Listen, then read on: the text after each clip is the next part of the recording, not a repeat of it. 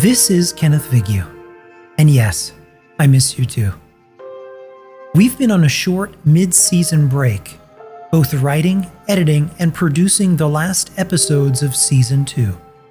And they're incredibly ambitious. Part of the delay in getting them out the door is that they've been complicated to write, as all of the plot threads the past two seasons will very soon come to fruition as the battle for Appalachia looms. The other part is talks and arranging for so many of the original voice actors to join us. Reprising their roles for a good cause has taken a little bit. The end of our season will be done for charity, supporting the work of Project Hope. I know it's taking a bit to get these stories out to you, but trust me when I say it will be worth it for you. So apologies and know that I appreciate your patience and support. I also wanted to share that tomorrow, August 19th at 5 p.m. Eastern Time, we'll be hosting a table read for a future episode titled Meanwhile in Nuclear Winter. You may not know that our Patreon patrons are always invited behind the scenes with us for rehearsals.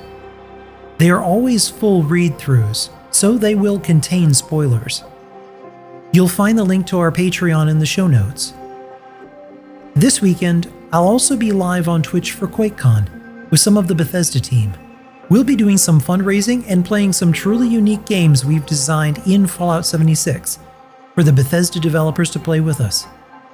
It starts tomorrow evening with the Dweller Drop game at 7 p.m. Eastern. On Saturday, I'll be hosting Apocalypse Squares with the celebrity voice actors from Fallout 3, New Vegas, 4, and 76 joining us for a game show at 2 p.m. Eastern. Later that evening, we'll also be doing a final event called the Junkashine Run with Bethesda art director John Rush. It includes some festive Nukashine drinking that would make Moose proud in a dash for the trash. That'll be 7 p.m. Eastern. Our next episode, Rusty Pick Raiders Sugar Grove Secrets, is in final editing and dropping soon. If you listen closely, a terrifying song is just over the horizon, and with it will come a nuclear winter.